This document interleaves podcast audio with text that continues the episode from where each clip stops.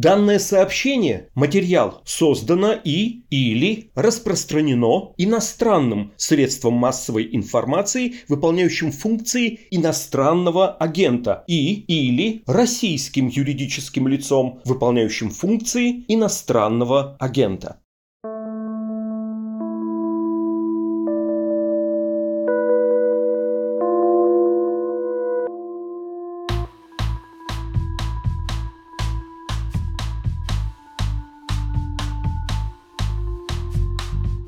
Здравствуйте, это подкаст «Медузы. Текст недели», в котором мы рассказываем о самых заметных и интересных материалах, выходящих у нас на сайте. Меня зовут Александр Филимонов. Война вынудила миллионы граждан Украины оставить свои дома и стать беженцами. Многих из них приняла Европа. Польша, Румыния, Чехия, Германия, Молдова, страны Балтии и в конце концов даже Россия. Некоторые же пересекли океан и оказались в США – с апреля этого года администрация Джо Байдена, оказывающая Украине самую существенную военную и финансовую помощь, также запустила специальную программу Uniting for Ukraine, позволяющую украинским беженцам получить убежище в стране сроком на два года при условии, что у них найдется спонсор, который будет готов оказывать им финансовую поддержку на время пребывания в США. Писательница и журналист Светлана Сачкова, живущая в Нью-Йорке, по просьбе «Медузы» съездила в знаменитый бруклинский район Брайтон-Бич, расположенный на берегу Атлантического океана, где многие десятилетия селились иммигранты из СССР, и узнала, как его жители относятся к новой волне беженцев, бегущих от войны в Украине.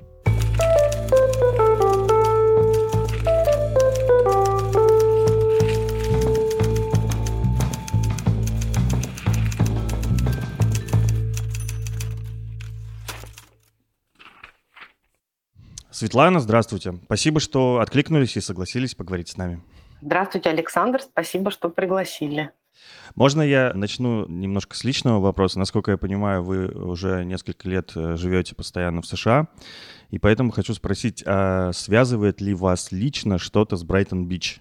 Меня лично с Брайтон-Бич ничего не связывает. Я сейчас живу в США уже второй раз. То есть первый раз я вообще приехала сюда, в Нью-Йорк, в смысле, учиться. В 92 году я тогда только закончила школу. Буквально после того, как сразу распался Советский Союз. Я поступила в NYU, это Нью-Йорк University, и получила диплом бакалавра по философии. Вот, а потом вернулась в Москву и ну, как-то уже стала там свою жизнь строить молодую, стала журналистом случайно. То есть я сначала написала роман, вот он вышел, там никто его не заметил особенно, но зато кто-то заметил, что я умею писать, предложили мне работу. Но, в общем, в тот свой приезд я приезжала на Брайтон-Бич несколько раз, и помню его еще вот тем, то есть это тогда был его расцвет, я там в тексте коротенечко упоминаю про это. Тогда там жизнь бурлила, и вот русская мафия, собственно, была, и пели все эти Вилли Токарев, Люба Успенская и так далее. Там были эти какие-то шикарные рестораны, русские, значит, гремела музыка постоянно, алкоголь рекой, ну и все такое прочее. Вот, и были вот эти знаменитые магазины продуктовые, то есть я же там упоминаю, что как раз в 90-е годы это был период колбасной миграции, так называемый, когда уже ехали не евреи, спасаясь от антисемитизма, а скорее люди, которые все-таки хотели хорошо жить. Я помню, что для меня было потрясением как раз, когда почему-то не американские супермаркеты, а вот именно магазин International Foods знаменитый на Брайтоне в 92 году, представляете, то есть в Москве тогда в целом уже есть нечего было. И вот я приехала и увидела эти бесконечные какие-то полки с э, продуктами, вот эти там балыки какие-то, колбасы, какие-то десятки сортов, там все эти какие-то грибные замазки, я не знаю, то есть это производило совершенно ошеломляющее впечатление. И, кстати говоря, вот такая любопытная деталь, ну, мы все, наверное, знаем о том, что нельзя доверять своим воспоминаниям, да, поэтому я сразу оговариваюсь об этом. Но у меня такой четкий кадр в голове сохранился с тех пор. Я в витрине этого магазина увидела вживую то, что потом стало плакатом знаменитым. Я не знаю, вот сейчас я назову, вы, наверное, вспомните. «Жизнь удалась». Его сделал какой-то художник, То есть на фоне красной икры было написано «черная икрой, жизнь удалась». Вот я это помню, что я видела это своими глазами намного раньше, чем этот плакат появился, потому что он появился позже. Но я как бы сейчас не ручаюсь уже, зная о том, что нельзя доверять, как я уже сказала, воспоминаниям. Черт его знает, может, я это придумала каким-то образом. Но вот для меня это символ того Брайтона. А уже сейчас я живу в США 6 лет, и, честно говоря, на Брайтоне была вот э, до того, как я начала писать эту статью, ну, буквально несколько раз. И я просто увидела, что он уже изменился, то есть там позакрывались и русские магазины, и продуктовые, и книжные, в том числе там был знаменитый книжный магазин там, с русской музыкой, русскими книгами. Сейчас нет, он вышел из бизнеса. И какой-то Брайтон сейчас стал другой, конечно. Там и, собственно, люди изменились. Ну, раньше действительно это были русскоязычные люди, в основном из России и Украины. Сейчас очень-очень много приезжих, ну как приезжих, они теперь уже тоже живут там. Вот все мы приезжие, в общем-то, из Центральной Азии, значит, там много стало людей. И даже магазины и рестораны, очень многие сейчас появились новые, там, узбекской кухни, например. Самый знаменитый магазин сейчас Ташкент, наверное, продуктовый. Туда заходишь и видишь там тоже вот готовую еду, такую очень аппетитную. Но она вся такая среднеазиатская. Ну, вот все-таки, да, вы рассказываете, я вспоминаю тоже какие-то вот свои ощущения просто от словосочетания Брайтон-Бич. Да, конечно, я его помню там в основном по фильмам хроники 90-х. И вот, разумеется, в этом районе есть такой ярко выраженный советский флер. Если говорить еще более частно, украинский флер, еврейский флер, не зря же его называют э, маленькой Одессой. И да, вы говорите, что он изменился сейчас, но насколько сильно вот он еще представляется как такая застывшая постсоветская эпоха во времени? Или все-таки все-таки современные атрибуты прогресса туда проникают тоже. Но они, безусловно, проникают, эти современные атрибуты прогресса, но все равно он остается советским. Ну, во всяком случае, человек, который жил в Советском Союзе, ни с чем это не спутает даже хотя бы там речь какая-то, вот там обороты речевые, ну, как бы я в своей обычной жизни их не слышу. На Брайта нет, они там есть. Какие-то люди выглядят так, как будто, вот знаете, не было этих последних 30 лет, как будто они буквально на машине времени перенеслись вот откуда-то из советского такого курортного городка, и вдруг они вот на Брайтоне оказались там, не знаю, вот опять же такие вывески у каких-то бизнесов, ну и вообще какой-то такой весь уклад жизни. То есть это как бы и на слух, и зрительно действительно очень-очень напоминает Советский Союз, хотя, безусловно, меняется, люди меняются, время все-таки идет, и как-то даже визуально тоже. Наверное, люди, которые помнят Брайтон-Бич по фильмам 90-х, наверное, все-таки они будут немного разочарованы, потому что его облик изменился слегка, конечно. Меня вот очень, конечно, задела тема русского языка, которая тоже обсуждается героями вашего материала, как они относятся к нему сейчас. И понятно, что сейчас он, э, скажем так, стремительно выходит из моды. Многие граждане Украины, которые раньше в основном говорили именно на русском, сейчас отказываются от него по понятным причинам, называя его языком оккупантов. На комьюнити Брайтон-Бич это как-то сказывается? Русский все еще считается основным в этом районе или как? Ну вот я, чтобы написать эту статью, я много раз съездила на Брайтон-Бич. И своими ушами я украинский язык ни разу не слышала, чтобы вот кто-то говорил на нем. То есть я всюду слышала русский язык только. Герои моего материала, люди, с которыми я проводила интервью, они говорят, что украинцев много, и что они начали говорить только по-украински, многие из них, и вот они получают даже какие-то замечания от жителей Брайтона, которые там давно, и они, в общем-то, не привыкли слышать украинский, им он кажется какой-то, может быть, агрессией, допустим, направленной в их сторону. Ну, у всех же какие-то свои взгляды на жизнь. Поэтому, ну вот, на мой такой взгляд аутсайдера, да, я не услышала, чтобы, вот, как я уже сказала, я даже ни разу не слышала, что кто-то говорил по-украински. И русский по-прежнему остается все-таки основным языком, то есть, в принципе, можно любого человека практически, который там живет, работает, вот в магазин тоже заходишь или идешь по улице, можно, наверное, к любому обратиться по-русски. Там, безусловно, есть не только русскоязычные, там есть мексиканцы, например, которые там в тех же магазинах работают. Конечно, они по-русски не говорят, но основная часть населения все равно продолжает говорить по-русски. И если какая-то есть часть, которая говорит по-украински, то она все-таки еще не так заметна. Но вот Анжела Кравченко, с которой я разговаривала, она сказала, что там появилась украинская школа, и там уже больше 150 детей. Ну, соответственно, они, их родители говорят по-украински, но не надо забывать, что все-таки огромная часть украинцев говорят по-русски, это их родной язык. И, в частности, все люди, с которыми я говорила, потому что я украинским не владею, Соответственно, все украинцы, которые приехали после начала войны и с которыми я говорила для материала, они все со мной говорили по-русски. Это их язык. Все-таки у меня э, все равно остается как бы образ даже сейчас э, такого постсоветского гетто от Брайтон-Бич. И вот в этом смысле мне интересно, а можно ли встретить какую-то российскую патриотическую символику, может быть, современную? Или скорее в витринах магазинах сейчас можно увидеть украинские флаги, как, например, это теперь повсеместно распространено в Европе? Там везде украинские флаги, никакой патриотической российской символики я не увидела. Мне кажется, что люди даже, ну, опять-таки, вот я на это ссылаюсь в своем материале, люди среди российских, советских иммигрантов, которые каким-то образом все-таки поддерживают Путина и войну, они об этом не говорят они понимают, что это социально неодобряемая позиция, что за это можно, там, я не знаю, получить по физиономии, лишиться работы, там еще что-то такое. И они просто это вслух не высказывают все у них в голове, если оно есть. Например, мне вот в своей этой репортерской работе пришлось буквально ходить по вот этому бордвоку знаменитому, да, по набережной дощатой Брайтонской и приставать к людям. Я, я этого давно не делала, то есть я это делала в основном, когда еще молодым журналистом была, поэтому в каком-то таком более-менее зрелом возрасте это уже не так классно, конечно, как-то неудобно себя чувствуешь и так далее, но я разговаривала с людьми, просто подходила к ним, спрашивала там, здравствуйте, а вы говорите по-русски, а можно с вами поговорить, а о чем, а журналист? Очень многие, когда слышат слово журналист, сразу как-то начинают подозрительно к тебе относиться, тоже, мне кажется, что-то такое советское, потому что американцы, которые здесь или родились, или там может быть, даже родители здесь родились, они все-таки, конечно, к журналистам по-другому относятся, то есть не воспринимают их как угрозу себе, что ли. Потому что я, например, помню, делала репортаж с гей-парада нью-йоркского знаменитого там, пару лет назад, и люди все настолько охотно разговаривали со мной, то есть это было прям очень приятно.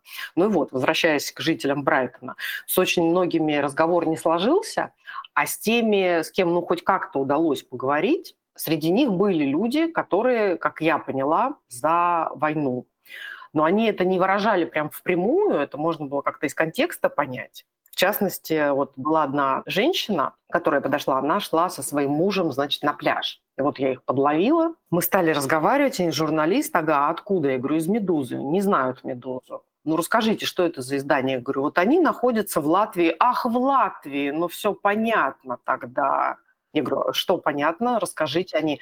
Я хочу сразу заявить, что я против сносов советских памятников. Значит, женщина это сказала. Ну вот, но потом все-таки мне удалось ее как-то разговорить. Она на отрез отказалась делать это под запись, не дала мне своего имени, ничего такого. Но она, значит, сказала, что свою позицию она не может выражать вслух, потому что США – это не свободная страна. Я ее говорю, ну а чего вы боитесь? Ну вот, допустим, запишу я вас, вы скажете, мы живем в демократической стране с вами, здесь плюрализм мнений, можете высказать свою позицию, чего вы опасаетесь? Она говорит, что вы говорите? какая еще свободная страна. В общем, выяснилось, что она работает в банке достаточно большом. И она сказала, если кто-то, вот, например, узнает на работе на моей, что я голосовала за Трампа, то меня выгонят сразу же. Ну, тут есть доля правды в ее словах, потому что люди очень многие либерально настроены, Трампа ненавидят, и если вдруг стало бы известно, что вот она проголосовала за Трампа, она бы стала не рукопожатной, скорее всего. И, разумеется, если бы ее уволили, это было бы не из-за Трампа формально, да, то есть нашли бы какую-то другую причину, но было бы понятно все-таки почему, потому что она чужеродный элемент. Ну, вот такой вот у меня разговор состоялся, довольно показательный. И таких было много когда люди не хотели ничего говорить, боялись. А те, естественно, кто против войны, кто против путинского режима, все очень охотно делились со мной, имена свои давали, и под запись разговаривали. Да, как раз хотел я спросить, да, про то, какие политические убеждения и как к войне они относятся. В основном люди на Брайтон-Биче все сейчас уже примерно услышал, что да, люди оказываются довольно консервативного толка. И в этой связи мне интересно, если вы знаете и представляете, откуда вообще жители такого компактного проживания действительно гетто, откуда они черпают информацию, какие у них источники питания, получения всего этого. Они действительно смотрят, что ли, российские каналы или условную Russia Today. У них есть есть какие-то местные радиостанции, газеты для иммигрантов, и они вообще не интересуются другими источниками информации за пределами своего информационного пузыря? Ну, опять-таки, я должна оговориться, потому что я, конечно, никакой не эксперт по Брайтону. На Брайтоне живет очень много людей, даже больше, чем властям об этом известно, потому что там очень много нелегалов. И все знают, например, среди иммигрантов с постсоветского пространства, что на Брайтоне, в общем, очень можно здорово затеряться, жить вообще без документов. Ну, как бы, да, это все очень легко. Там все для этого, в общем-то, сделано, все вот эти какие-то иммигрантские бизнесы. И поэтому там хотя вот Брайтон и так один из самых густонаселенных районов Нью-Йорка, он, скорее всего, еще более густо населен, чем все догадываются, потому что вот как раз из-за этого огромного количества нелегалов. Собственно, естественно, я не поговорила с ними со всеми. Это какие-то десятки тысяч людей. Я там поговорила просто с десятками людей, поэтому сложно делать из этого выводы, но какие-то я смогу, разумеется, сделать выводы. Во-первых, да, российское телевидение вещает на Америку, его не отключают, как известно, опять-таки из-за плюрализма мнений, демократии, хотя очень многие люди высказывают такое желание да, и почему же не отрубят? То есть Первый канал вещает на Америку, например, и многие это смотрят. Затем есть а, чисто иммигрантские тоже бизнесы, есть несколько газет, есть несколько радиостанций, и вот, собственно, в моем материале можно увидеть слова одного из ведущих радио Дэвидсон, Вадим Ермолинец, да, у которого есть своя точка зрения, он трампист, вот он не скрывает этого, и он объясняет, почему, например. Ну, кстати говоря, это очень здорово, когда человек может объяснить, у него есть аргументы и все такое прочее. То есть это значительно лучше, чем когда просто, да, у него там промыты мозги, например, пропаганда, и он даже объяснить свою позицию не может, а у него это чисто какое-то эмоциональное такое состояние. В общем, вот оттуда они черпают информацию. И одна вот из моих героинь, Ирина Челнокова, она, например, сказала, что большинство людей не подключены к интернету. Ну, я в этом, конечно, сомневаюсь. Но то, что на Брайтоне очень-очень много пожилых, есть даже статистика. Средний возраст жителя Брайтона, он чуть ли там не на 15-20 лет больше, чем вообще в среднем возраст жителя Нью-Йорка. Там очень много пожилых, там очень много прям даже видно, вот идешь по улице, ты видишь, например, дома престарелых, и вот старички и старушки, они сидят на лавочках там, или на инвалидных креслицах их вывозят, и вот они, значит, смотрят на море, например. Просто люди очень пожилые сидят тоже там на лавочках или гуляют по этому бордвоку. Очень-очень много пожилых, правда. И поэтому понятно, что, наверное, даже если они пользуются интернетом, то, наверное, не очень хорошо, и, наверное, не знают, где читать а читают что-то такое очень привычное, например. Ну вот, мне кажется, отсюда такой информационный пузырь. Да, понятная история. Я не знаю, обладаете ли вы статистикой по поводу количества мигрантов новой волны беженцев из Украины в США, упоминавшаяся программа Uniting for Ukraine, которую, значит, запустили власти США. Я сейчас посмотрел данные на конец августа, что, значит, по ней въехало почти 40 тысяч украинцев, еще 75 тысяч ожидают въезда, но много ли из них попадают именно на Брайтон-Бич? И можете ли вы рассказать, как ваши герои с которыми вы общались, относятся вот именно к новой волне мигрантов? Мне показалось из материала, что довольно враждебно. Ну вот статистики у меня нет, сразу я скажу, потому что, конечно, никто не ведет такую статистику, сколько украинцев приехало на Брайтон. Ну и кроме того, Брайтон такое растяжимое понятие, то есть я в тексте объяснила, что вообще сам Брайтон-Бич, сам район, он очень маленький, то есть это всего полтора квадратных километра. Но обычно русскоязычные люди причисляют еще к Брайтону соседний Кони-Айленд и Манхэттен-Бич, такие два маленьких тоже соседних района, то есть они как бы Брайтоном называют все вот это целое. Но многие же еще живут, допустим, чуть за пределами Брайтон-Бич или там Кони-Айленда, то есть э, Бруклин он большой, и немножко как бы вот с юга, если подниматься на север, да, то там все равно русскоязычные районы. Они уже как бы не считаются Брайтоном технически, но там тоже живут, в общем-то, все те же люди. То есть если так уж э, к этому подходить не очень строго, то этот район будет еще больше казаться. И, наверное, украинцев там много. Другое дело, что опять-таки, я не эксперт, могу просто на какие-то свои впечатления сослаться. И вот интервью с моими героями. Действительно, некоторые сказали, что к украинцам относятся враждебно. Но тоже как враждебно? Никто, естественно, не дерется, никто там не плюет в физиономию, никто там не устраивает какие-то скандалы. Такого ничего нет, это все очень цивильно, потому что все-таки все в Америке. Да? Скорее всего, если людям не нравится местному, да, брайтонцам, не нравится, что понаехали украинцы, то они наверное, это говорят где-то у себя на кухне. Например, вот Анжела Кравченко, героиня моего материала, она рассказывает, что у нее есть подруга или знакомая, женщина, которая уже 30 лет живет на Брайтоне, причем она работает учительницей в англоязычной школе. И она ей в разговоре говорит, что вот, дескать, Путин начал войну, у него не было другого выхода, например. Но она никогда этого не скажет, разумеется, людям незнакомым, она не скажет это журналисту, она не скажет это на работе. Поэтому, если есть какая-то враждебность, то она внутри в головах, ее так в быту-то не увидишь особенно. Меня на самом деле удивили слова Анжелы о том, что украинцам подходят и говорят, а что это ваши дети по-украински говорят? Вы что, русского не знаете? То есть, наверное, это какой-то единичный случай, поэтому вы так запомнили. Ну вот э, были тоже какие-то доносы вот на эту директрису украинской школы, да, что ей там каких-то инспекторов прислали, потому что якобы у нее нет лицензии на эту деятельность. Выяснилось, что лицензия есть.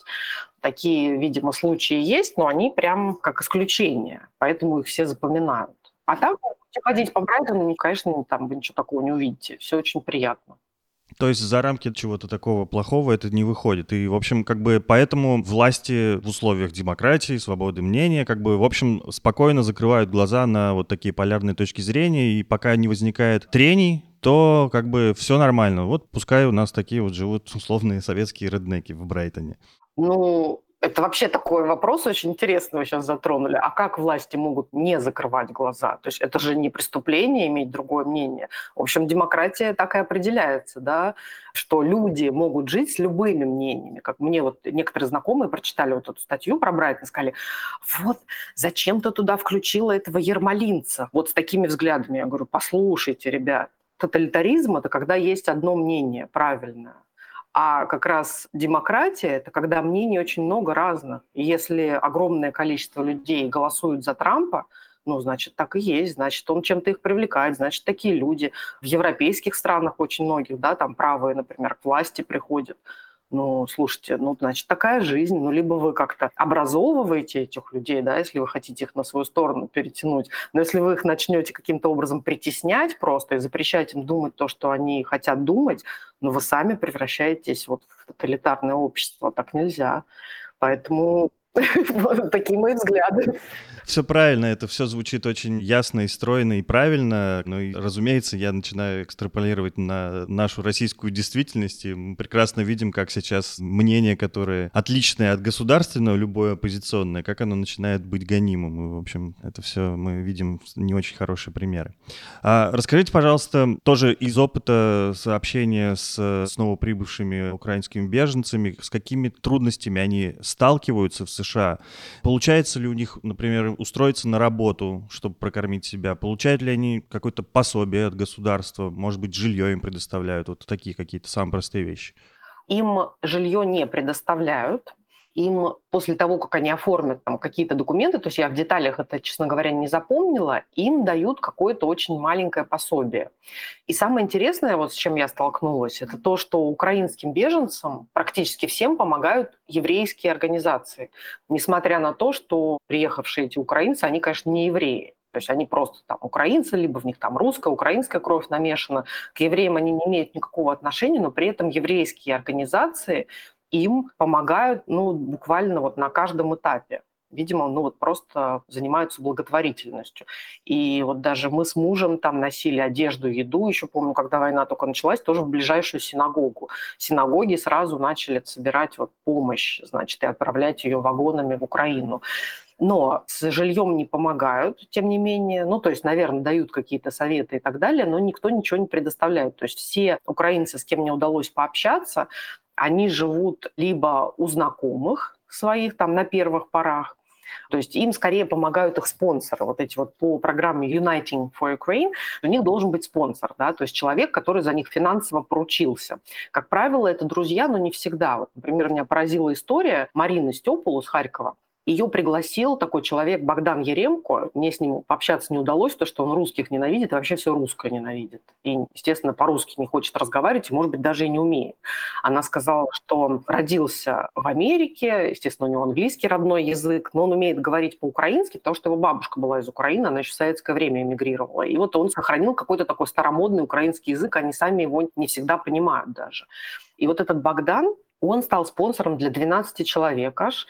Он им всем оплатил билеты, ну, он бизнесмен, у него деньги есть. И некоторых из них, включая Марину и ее сестру, он поселил у себя дома. Бесплатно совершенно тоже. И даже там, насколько я понимаю, она получает вот пособие, им этого хватает на еду, но она хочет сама зарабатывать, и она очень ждет, пока ей дадут разрешение на работу. То есть там с разрешениями на работу такая история непонятная. В чем она непонятна? В том, что никто не понимает, когда это случится. Некоторым дают буквально сразу, то есть это как лотерея, а некоторые ждут месяцами и все не могут получить это разрешение. И поэтому вынуждены работать, например, за кэш, то есть нелегально, по сути, но жить-то надо на что-то. И вот Маргарита Мельник, девушка, с которой пообщалась, которая из Мариуполя приехала и пережила страшные совершенно вещи, она вот работает мастером по маникюру в салоне на Брайтоне, получает очень мало, мало того, что за кэш, так еще и там, естественно, салон берет какой-то процент довольно большой от ее заработка.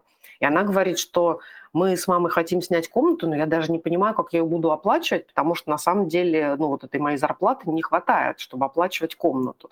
Так более того, сначала они жили с мамой у знакомых, ну, в каких-то не очень хороших условиях. В том смысле, что там было всего две комнаты в квартире, там была большая семья, то есть мама, папа, сын-подросток, а мама беременная, они все ютились в одной комнате. А Маргарита, значит, с мамой в другой, соответственно. Они так прожили три месяца. Она говорит, ну просто уже настолько неудобно, надо съезжать, а съехать некуда. И в конце концов они какой-то женщине, которая им понравилась, отдали 3000 долларов, собрались въехать в ее квартиру, а та оказалась аферисткой. И оказывается, она ищет именно украинцев, то есть они в Фейсбуке там создали какую-то группу, попросили людей обратиться, если вдруг они с ней сталкивались. Оказалось, что несколько украинских семей с этим столкнулись. То есть она взяла у них деньги, никого она не собиралась пускать в свою квартиру, она специально их водила, показывала им свою квартиру очень рано утром или очень поздно вечером, чтобы соседи, видимо, не видели говорила, что все-все, я сейчас отдам ключи, вы там через два дня въедете, и пропадала с деньгами. То есть э, никто никуда не въезжал.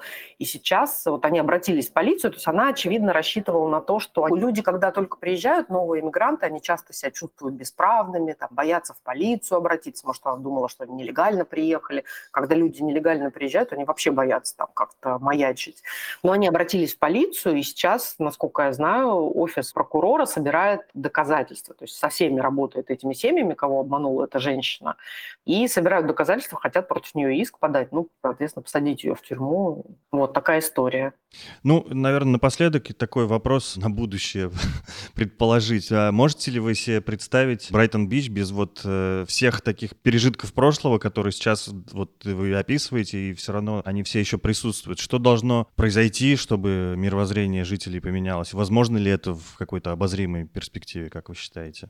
Я думаю, возможно, хотя бы потому, что, ну, к сожалению, мы все умираем, и люди пожилые будут умирать в первую очередь. Э, ну, это как бы, наверное, как-то очень так звучит, может быть, страшно, я не знаю, или грубо, или как-то, но это неизбежность. И наверняка помолодеет Брайтон, и, разумеется, поменяет свои взгляды. Ну и кроме того, все-таки, мне кажется, из-за того, что туда приезжают сейчас украинцы, они, наверное, будут общаться все-таки каким-то образом с другими жителями Брайтона, наверное, рассказывать свои истории, наверное, каким-то людям просто станет понятно, что на самом деле происходит в Украине, какая-то война страшная, ну то есть люди будут просто задумываться. Наверное, это произойдет все не скоро, конечно, но все-таки произойдет, как мне кажется. Я соглашусь, что, конечно, да, свидетельство это самое правильное правильный и самый быстрый способ доказать и показать, когда ты на личном опыте показываешь. Но меня больше всего поразил, наверное, факт в вашей статье, где одна из героинь рассказывает, как она созванивалась с соседкой своей, с которой они пережидали обстрелы в Мариуполе. Ваша героиня уехала в США, а соседка уехала в Россию, а потом вернулась в Мариуполь и стала отрицать, что она попадала под обстрелы. Да, это самый необъяснимый, кстати говоря, момент. У меня тоже поразил. Мы с мужем обсуждали его, когда ну, я прям вернулась с интервью с Маргаритой, значит, и мы начали обсуждать, я там мужу всякий раз рассказывала, «А представляешь, а вот это, а вот это, я вот это услышала. И это, конечно, мало объяснимым кажется, да, то есть мы все вроде как читали сейчас огромное количество материалов вышло за последнее время о том, как работает пропаганда, да, что, оказывается, людям можно внушить, вообще все что угодно. Даже если они видели своими глазами что-то, в данном случае они сидели, Маргарита мне рассказывала, что в 4 утра прилетали самолеты каждое утро и начинали бомбить Мариуполь. И у них было своеобразное такое расписание, которое они прям подстроили под э, расписание бомбежек, получается. То есть они спали буквально по 4 часа, потому что где-то к полуночи там какое-то затишье наступало, там же были еще арт-обстрелы и так далее. И вот они где-то с 12 до 4 умудрялись поспать, а в 4 уже начинали, значит, прилетать самолеты, это какое-то гудение характерное она описывала, и они выскакивали вот в этот межквартирный тамбур, то есть вот они и другая семья, и сидели там уже вот до того момента, пока бомбежки эти не прекращались. Там, когда уже дело к обеду шло, становилось как-то потише, она мне рассказывала, и они, значит, выходили из подъезда, и там целым подъездом они разводили костер, поскольку в доме не было ничего, ни воды, ни газа, ни электричества, абсолютно ничего, значит, они выходили и вот разводили большой костер и пытались там что-то из своих каких-то запасов приготовить. Ну вот это все страшно очень, конечно, и вот да, и женщина, несмотря на то, что она это пережила, она прожила в России, там, например, полтора месяца ее эвакуировали туда, в Россию, значит, из Мариуполя и вернулась, а ей совершенно промыли мозги. Это, конечно, очень удивительно, но, с другой стороны, не очень. Потому что, помните, я сказала про то, что своей памяти доверять невозможно. Я помню, меня потрясла в свое время статья в Нью-Йоркере, она вышла несколько лет назад. Я сейчас не помню детали, честно говоря, но, значит, я кратко могу просто ее описать. Там группа людей молодых на какую-то пришла вечеринку в квартире, а в соседней квартире задушили пожилую женщину подушкой. И много лет спустя выяснилось, там нашли этого убийцу, но подозрения сразу пали на этих значит, молодых людей, многих из них посадили, они провели по несколько лет в тюрьме. Но самый потрясающий факт был в том, что следователям ну и там всем, кто вот с ними общался, удалось убедить самих этих людей в том, что они убили эту старушку. И после того, как уже их освободили, уже найдя настоящего убийцу, эти люди продолжали верить в то, что они убили эту старушку. Там, помню, одна девушка описывала, говорит, да я же помню, я помню, как я к ней подошла и начала ее душить. Представляете? То есть меня вот это совершенно потрясло. И это были нормальные, обычные люди. Понимаете? То есть любому человеку можно внушить что угодно. У меня такое впечатление складывается. Вот это очень интересно.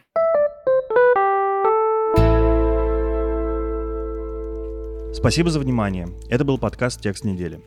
На этой неделе «Медузе» исполнилось 8 лет, и все эти 8 лет мы ни на один день не прекращали работу для вас, несмотря на так называемое иноагентство, блокировки или военную цензуру. Если вы хотите помочь нашему изданию, это можно сделать по адресу support.meduza.io. Все наши подкасты снова доступны в приложении «Медузы», а также на основных стриминговых платформах. Скоро наша студия запустит новую линейку подкастов, следите за анонсами. Тем, кто не пользуется VPN, вы можете переслать наши тексты и новости в формате PDF. Еще раз спасибо и пока.